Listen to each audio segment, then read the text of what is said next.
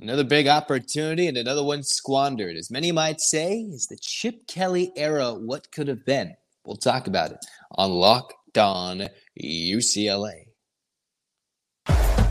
You are Locked On UCLA, your daily podcast on the UCLA Bruins. Part of the Locked On Podcast Network, your team every day.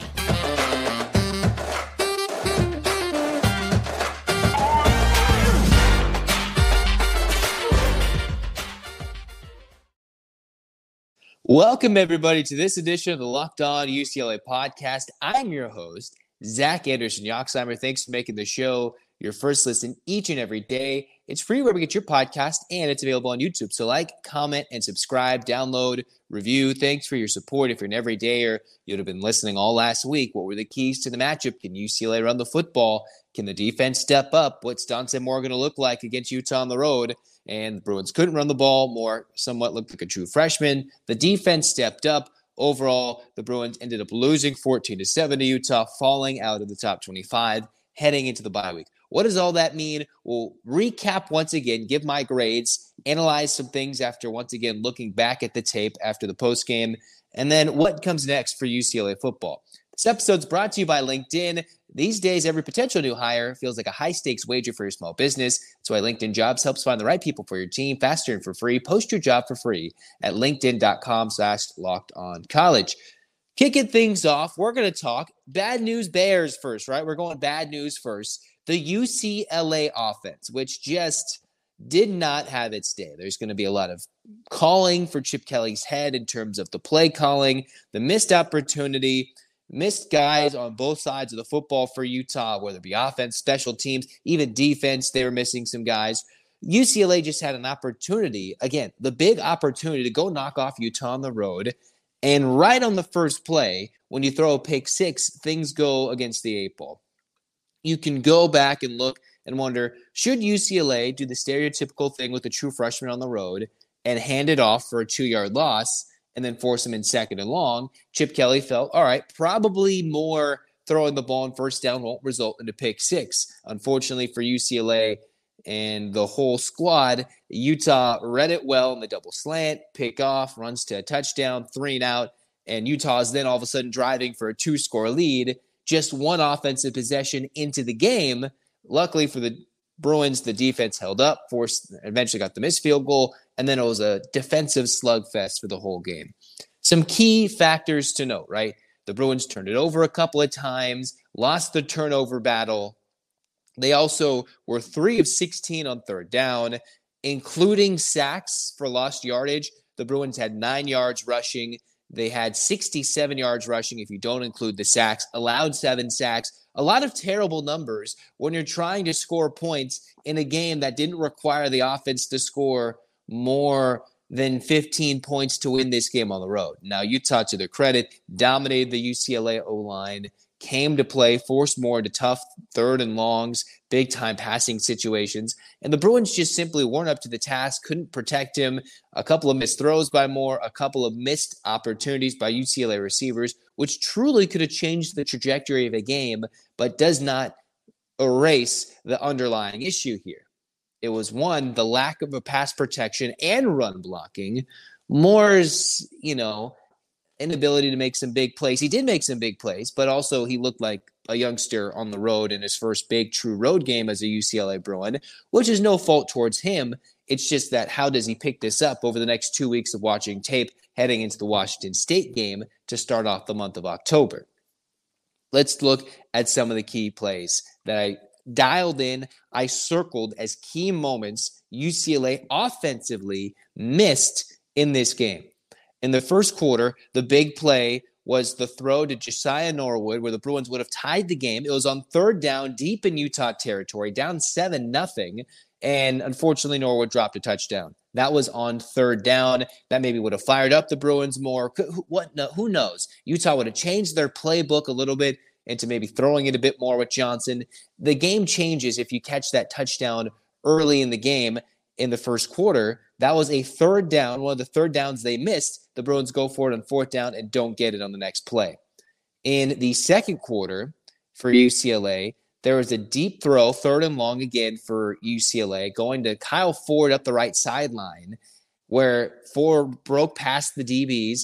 Moore, if he has a little more touch, maybe hits and connects Ford, streaking down the sideline, would have had a first down, maybe a little bit more. That was a key second quarter play in the third down, where Moore missed and overthrew a receiver, one of two big overthrows on the day when it came to a big passing situation. He had Ford break open, and they just couldn't connect. Another key third down involved the overthrow.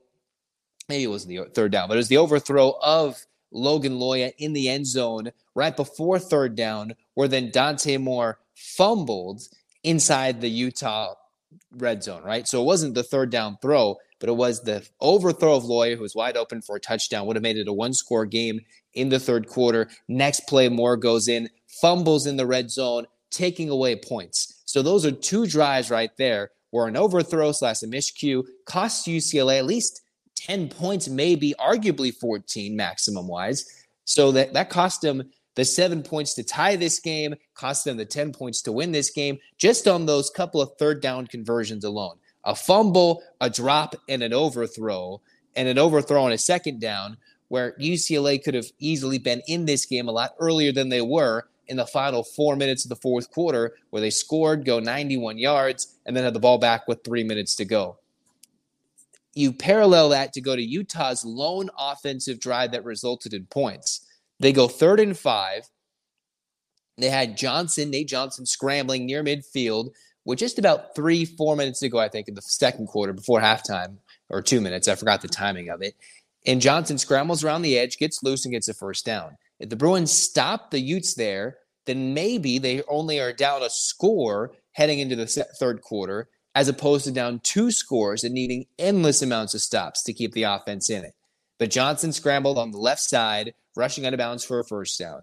Then the big play action rollout for Johnson running right turns into a touchdown pass to Landon King. That was on a 3rd and 5, 3rd and 7 from the UCLA 7-yard line, I believe, and turned into a touchdown. Well, if the Bruins hold the Utes to a field goal, it's a lot different as opposed to needing the two touchdowns versus a touchdown and a field goal would have maybe led to different Chip Kelly decision-making, despite knowing he needed two touchdowns in the second quarter. So some big third-down swings. One on Utah's own touchdown drive, they converted 2 third downs, leading to a score.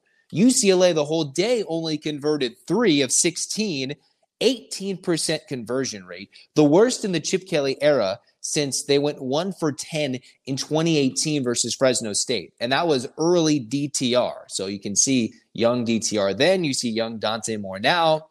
And those were the key plays. Not that Utah wasn't utterly dominant or that UCLA wasn't in this game, but those are key pendulum swinging moments one way to the other that the Bruins struggled in a game where they allowed 7 sacks, and Utah overall as a defense had 11 tackles for loss. That's the most tackles for loss that a UCLA offense has allowed against them since Oregon in 2021, when the Ducks had 11 tackles for loss. And even then the Bruins put up 31 points against the Oregon Ducks in that game, and had a lead by multiple scores against the Ducks in what was the game day game at the Rose Bowl a few seasons ago. In terms of 7 sacks, that's the most sacks allowed in the Chip Kelly era. If you go back to 2019, it was 6 sacks allowed versus Cal. And then back in 2018, the Bruins allowed 6 sacks in a game versus Oklahoma and Stanford. Now, those were very bad UCLA teams in the early years of Chip Kelly. They allowed 5 sacks against ASU in 2020. But if you go back to last year, and you can see the difference from 2022 to 2023 in the offensive line, right? You had Raekwon O'Neal. You had all these guys who are now in the NFL, no longer with the Bruins, and the UCLA has to replace them. And we thought they had good starters, some decent depth. That was a question mark coming into this game, coming into this season. Well, now you see it, right? The sacks and the rushing yardage, 9 rushing yards for 0.3 yards per carry, not 3 yards, 0.3. And even if they had, if you take out the sack rushing numbers, which they do in college football, that's only 67 positive rushing yards for the Bruins. That's still nowhere near what they've been doing and what they expect to do under Chip Kelly with the rushing numbers that they produce. Last year's team, their O-line, only allowed DTR to be maximum, he was only sacked for the most in a game 3 times. It happened a few times, 3 sacks. But before Dante Moore was sacked 3 times on the final drive, the Bruins had Dante Moore sacked 4 times in this game. The Utes had sacked the freshman quarterback 4 times, and that was still more than all of last year's team. So if you take away that last drive alone, you can still see how the offensive line struggled. And then Utah dialed it in and said, hey, we smell blood in the water. We can see it. We're ready. Boom. They come in and lay the smackdown. Moore had 0 chance to go another 80, 90-plus yards just to try to tie this game if you give him 0 time to throw. Not that he didn't make his best decisions all game long, but that doesn't help when you're given 0 time to throw on what was then the biggest drive of the game, or any of those drives, considering how close the game was. Again, what were some of the keys to the game? Let's bring this up if you're looking on YouTube. Keys to the game: run the ball, turnover-free football, win the line of scrimmage, right? Or I guess we'll use this one because it says Utah. Run the ball, turnover-free football, win the line of scrimmage. The Bruins, 9 rushing yards. I said a minimum of 150 yards. The Bruins didn't do that. Turnover-free football, Moore fumbled it twice, only losing one of them, costing the Bruins possible points, threw a pick that led to Utah points. So between that, that's almost a 9, 10-point, 14-point swing based on turnover-free football that the Bruins lost. You can't give up possessions, and while the defense did force a turnover, a couple of bouncing balls near the goal line or midfield, the Bruins couldn't pick up and turn it into a score of their own. Winning the line of scrimmage, the D-line did that more often than not, including the 3rd and 1 stop. We'll get to the defense in a moment. It's just the offensive line could not consistently give Moore time, and when he did, he couldn't hit his receivers. A lot of the time having to spin out of a would-be sack, roll to his right, throw a deep ball down the field to Carson Ryan for a huge 4th down conversion that kept the Bruins in the game, whatever it may be. I think the offense has to get a D- grade for this game. I know Utah's defense was great. They're fantastic, but there's still no way that the Bruins, I'm not going to say they failed. They made some decent plays. There were some missed opportunities. They scored. Utah defense is good, but a D- seems fairly adequate, right? If this was Coastal Carolina and the Bruins did this, this would be an F, an absolute F. This wasn't the worst performance, but it was absolutely borderline atrocious in some ways, right? The O-line struggled significantly. The receivers made a couple of drops. Moore looked a little skittish at times. Not that you want to place all the blame on everybody, but it was a whole collective effort from Kelly to passing, receiving, rushing, O-line, the whole offense collectively, from a coaching unit to the players, just were unable to answer the bell against a pretty amazing, solid Utah defense that's still missing guys. So credit to the Utes, but yet UCLA also didn't give themselves the best chance to win by missing some easy opportunities where there are plays in their fingertips and they couldn't make the plays to win the game. A D- effort in my mind for the UCLA offense, who struggled on 3rd down, all those 3rd down misconversions compared to Utah's 2 that they got in 1 touchdown drive, and that won the game. That won the game for Utah in this 14-7 ugly defensive slugfest that took me a mile to walk off, literally walked a mile to walk off after being on a camping retreat, still watched the game in frustration after this one. Isn't that something? Now, there were positives, so we're going to get into an upbeat mood in the next segment talking about the UCLA defense. I know it was Nate Johnson, who's a young freshman quarterback in his own right. It was not Cam Rising, but there's still a lot of positives. A super day from Kain Medrano and the UCLA defense. These days, every potential new hire feels like a high-stakes wager for your small business. That's why you want to be 100% certain that you have access to the best qualified candidates available. And you got to check out LinkedIn Jobs. LinkedIn Jobs helps you find the right people for your team faster and for free. Simple tools like screening questions helps make it easy to focus on the right candidates that you want to prioritize. First, interviewing, right? You want to make sure you don't waste your time interviewing candidates who aren't qualified or who don't fit the position, and then narrow it down even further to the right candidates you want to hire. Small businesses rate LinkedIn Jobs #1 in delivering quality hires versus leading competitors. You can find the qualified candidates you want to talk to faster with LinkedIn Jobs. So post your job for free at linkedin.com/lockedoncollege. That's linkedin.com/lockedoncollege to post your job for free. Terms and conditions apply. March Madness is right around the corner. If you want to win your office pool, you need to stay caught up with all the college basketball action with the Locked On College Basketball Podcast. Every Monday, Andy Patton and Isaac Shade recap the biggest stories in college basketball, keep you up to date on the NCAA tournament bubble, and get you ready for the upcoming week of games. From the Big East to the Mountain West and everywhere in between, Andy and Isaac have college hoops covered on the Locked On College Basketball Podcast. Available on YouTube and wherever you get podcasts. Part of the Locked On Podcast Network. Your team every day. Well, come on back to Locked On UCLA. Zach Anderson Yoxsimer with you guys. Let's take a look at what I thought the prediction of the final score was. Let's roast myself one more time here. So this is what I thought the final score would be. If you're watching on YouTube, you can see the graphic. If not, then I'll tell you the final score. I thought this game would end up in a final of UCLA 24-21 with Rising. Well, your boy is wrong there. And I thought UCLA would win this game 24-14 when Rising did not play. So 24-21 if Rising did play, 24-14 if he did not. The only thing I got right in any of my predictions, my keys I felt were pretty accurate because that's what the Bruins struggled with the whole game. They missed every single key to the game and lost. They struck out basically in all three.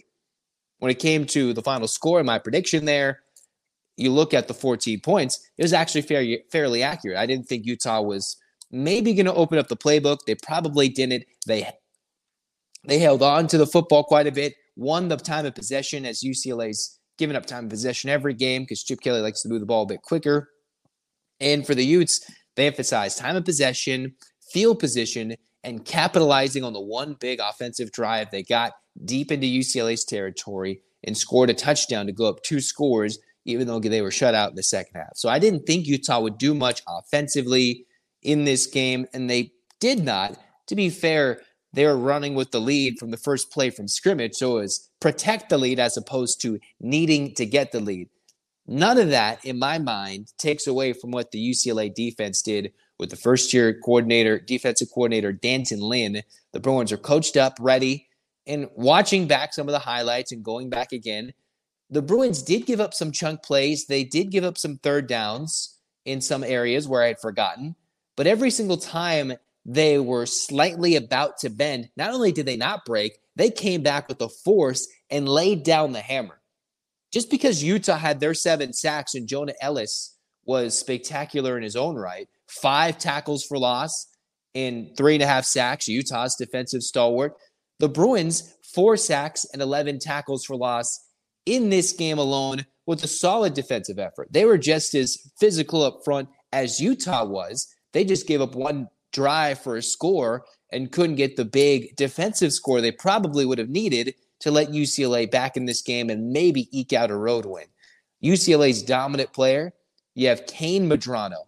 10 tackles, 7 solo tackles, 2.5 tackles for loss, 2 sacks, a forced fumble, and the Bruins had everything going defensively. Other than when Nate Johnson dropped the ball on the goal line, the Bruins couldn't recover it or get a safety, not that they had a chance to. A near strip sack or a missed handoff near midfield, the Bruins were fighting for the football, could have had the ball in plus territory, couldn't get there. But every time Utah was getting deeper into UCLA territory, the Bruins held up on that first defensive possession. Utah missed the field goal. When Utah was about to go up maybe 17-0, they were deep in UCLA territory in their first possession of the second half. In the end, the Bruins sacked Johnson, a big Medrano play, and UCLA kicked him out, knocked him out of field goal position. They were on borderline field goal position, but they went from no to we're in the game. Coming down to their final defensive stop, UCLA goes down, finally scores, and the Bruins force a 3-and-out. Even though, yes, you know Utah was going to run the ball, that was important because maybe in previous years, Utah would have run that down UCLA's throat. In separate times, the Bruins would have not gotten that 3-and-out, despite knowing Utah was going to run the ball, especially on 3rd and 1. The Bruins got the stop. And maybe some gutsy coaches, some wild coaches would have gone for it. Obviously, deep in your own territory, it's very, very slim that any coach would have done that or faked it. Whittingham had an easy decision to punt it away with how good his defense was playing. That does not take away from UCLA's defensive effort. We can caveat say, yes, it was Johnson and everything. But still, the Bruins did not get manhandled up front. I know Utah's starting running back went out. They were without their backup running back, without their starting quarterback. Still, the Bruins did not get out-muscled defensively, which is key because Utah, for the most part, loves to be as physical and run the football, even if Rising is in there as much as anybody. So as impressive as it was for Utah's defense to shut down UCLA, it was nice to see the Bruins make sure they didn't allow Utah to go down and dominate. They did allow 100 rushing yards, I believe the most all season. Still, Utah only averaged 2.1 yards per carry. I know they maybe didn't have the same schemes. The Bruins didn't have to play as much for the pass. They only allowed just over 200 yards of offense. I get it, who was playing quarterback. I know what was going on. Still, to face 48 separate carries and only allow 2.1 yards per carry, the longest run of the day was 16 yards for Utah. So the Bruins didn't get gashed on the ground. So it's nice to see the physicality up front, the ability to make some plays on the outside parts. Davies making a big play, almost a near pick on the wide side of the field by some of the UCLA DBs. So it was nice to see UCLA make some plays. It just, they needed to make a stop on that 3rd and 5 near their own goal line, and they did not. In my opinion, I believe the defense, I have to give them an A effort. Maybe an A-minus effort, even though, yes, they gave up the one touchdown drive. But imagine being with your backs against the wall the whole time, knowing, all right, maybe we've got to play a good game. This will be low scoring. But knowing that before you step on the field, you're losing through no fault of your own for the defensive side of things. They had to play solid football. They pitched a shutout in the second half again. They pitched a shutout in the 4th quarter against Coastal. They did a second-half shutout against San Diego State. Against NC Central, it's a completely different game. They finally give up a touchdown, 4th stringers in the game in the 4th. And then against Utah, when they were trying to move the ball up the field, the Bruins showed saying, hey, they could not get the ball past midfield consistently. And every time they got close, a shutdown stop on a 3rd down, on a 2nd down, bringing down Johnson when he was trying to run to the boundary on 4th down when they went for it near midfield in UCLA territory. They didn't allow Johnson, despite his uber athleticism, to dominate like we've seen athletic quarterbacks like a Delora in previous years or a Caleb Williams like they'll face later this year run around them. I know Johnson doesn't have the passing ability like those guys I just mentioned, but still, we've seen athletic, fast quarterbacks run around UCLA before in recent years and years previous. It was nice to not see that happen over and over again for the most part. I think an A-minus effort, surely because of the gutsiness from this UCLA defense to go back out there again and again and not get manhandled. They stood up toe for toe against Utah's physicality. And I know they're without their starting center or expected starting center from the beginning of the season. Still, Medrano had the game of his life. Moisau came in with the sack. The Bruins did what they needed to do. Latu had 0 sacks last 2 games, but 2 tackles for loss. They made the plays for the most part that they needed. At some point, you got to play complementary football. The offense has got to score at least 14 points to get this game into an overtime, and maybe you can get Johnson to throw a mistake interception. But when they're up 14 points, Utah just never had to throw the football. A-minus effort for the Bruins defense, which led you to wonder, is UCLA in danger of losing D'Anton Lynn? I believe what Ben Bolsch wrote was a $500,000 buyout if he gets poached. He's the first $1 million man in the defensive coordinator position for UCLA football in their program history in terms of the amount of payment going towards him this year. The Bruins look different. They look coached up. I like the defense. Now, what they're going to look like when they face Cam Ward in Washington State coming up, I'm not sure. There's no rumors that Lynn's going to leave. But when you see a UCLA defense that hasn't been good in a while, and then you see, oh, D'Anton Lynn's doing some work with this guy's holdovers from COVID, guys who are jumping up into new roles, youngsters, transfers, and he's doing a pretty solid job of it. makes you wonder, what's it like? Although he does have his work cut out for him with Washington State coming up, Oregon State, even a semi-electric, I believe, Colorado offense coming deep down in the future. You still got to face, Jaden DeLore, who ran around them the previous year in USC. What are all these next steps for UCLA football that are coming up that'll be big challenges? We'll talk about that to wrap up Locked On UCLA. Now it's time for your Game Changer of the Week, brought to you by Athletic Brewing Company. Well, it was none other than Kain Medrano, who had arguably the game of his life in his college football career, definitely in his UCLA career, 10 tackles, 7 solo tackles, 2.5 tackles for loss, including 2 sacks, a forced fumble to keep the Bruins in the game. He was loud. One of the big tackles he made was on 4th down in the early part of the game where Johnson was rolling left, seemed like he might evade the Medrano. Instead, Medrano said, "No, I got you in my grasp, and you're going down." He made big play after big play and led the UCLA defense in this game. And that was the big heart and soul moment for UCLA, even in this loss this week.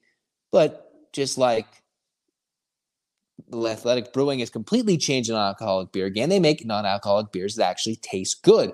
Our Athletic Brewing Company has completely changed this non-alcoholic beer game. The brews, great tasting and award-winning, and they beat out full-strength beers in global competition. They're fit for all time, so you can drink them anytime, anywhere, make any activity more enjoyable, no hangovers ever.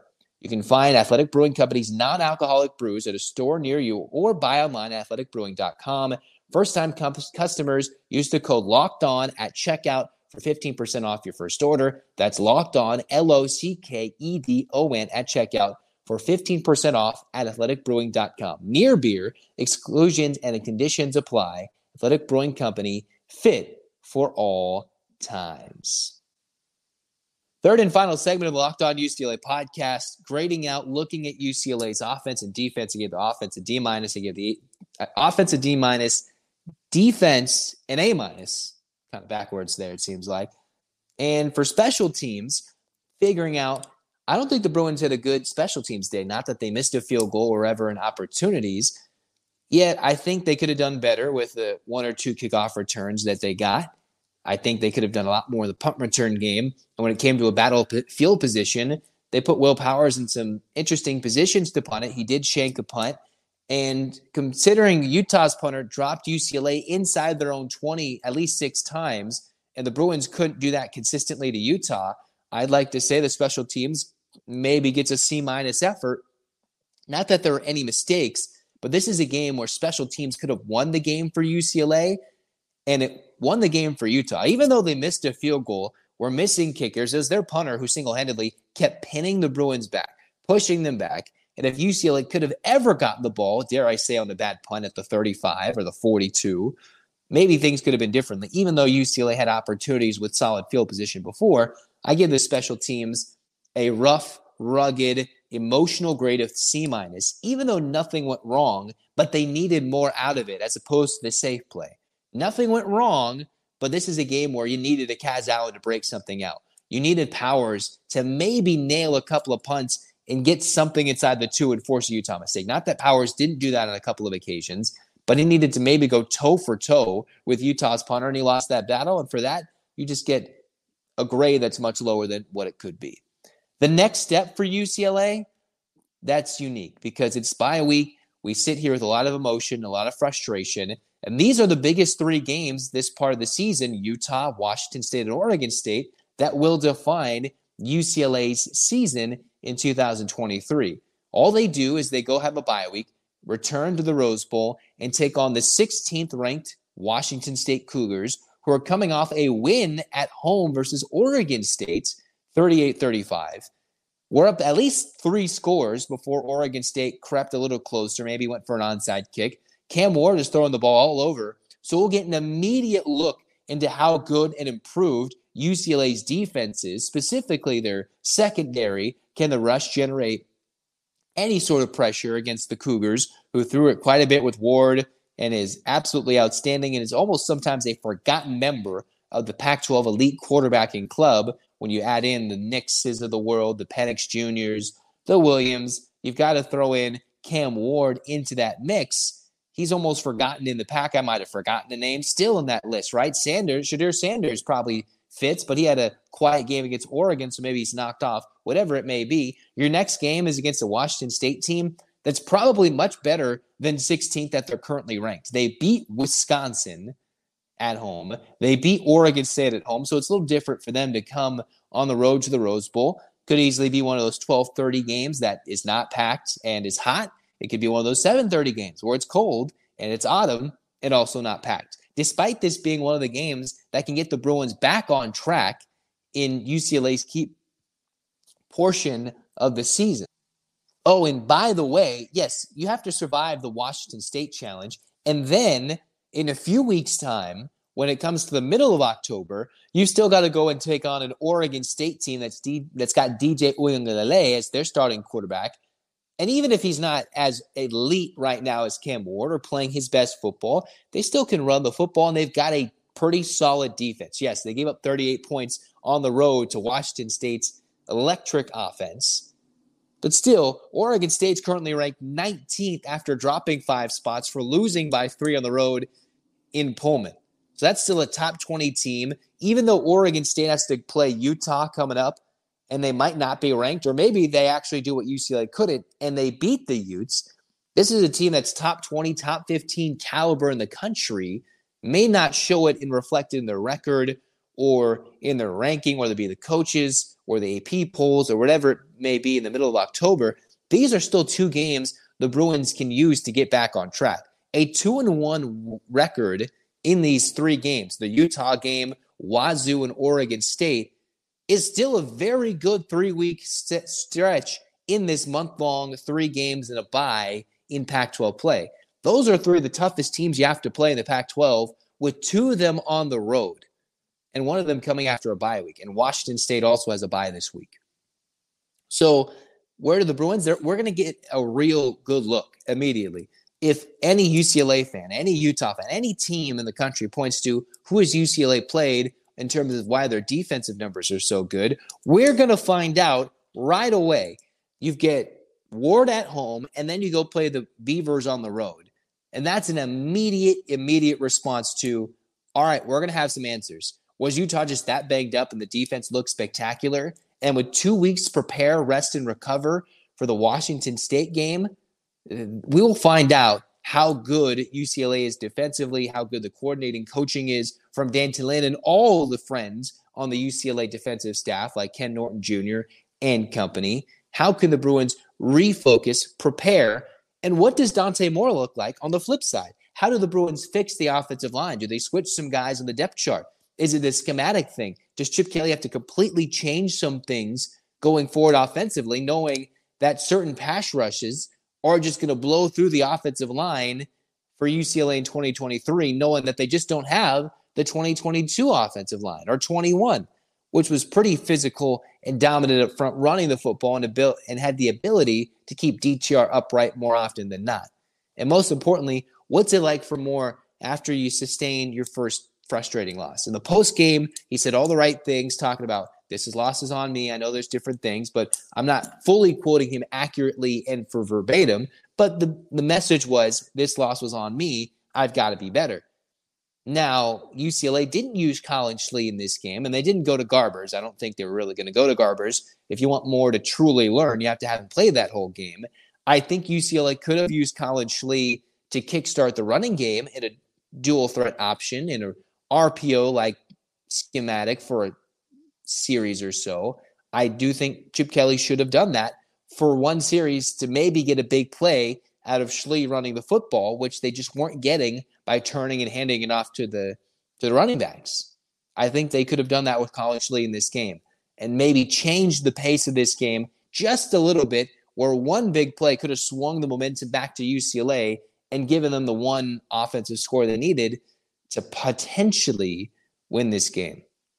Still, most importantly, it's the development and the learning and how quickly can Moore do that. Is Chip Kelly going to flip the switch and do something ridiculous in 2 weeks? I don't think that's what's going to happen. I'm not entirely of the mindset at this moment, at the recording of this podcast, that we're going to all of a sudden see Garbers be starting. Maybe I've asked for Schley once per game That's not the NC Central game. We'll see if that ever happens. But most importantly, the development, right?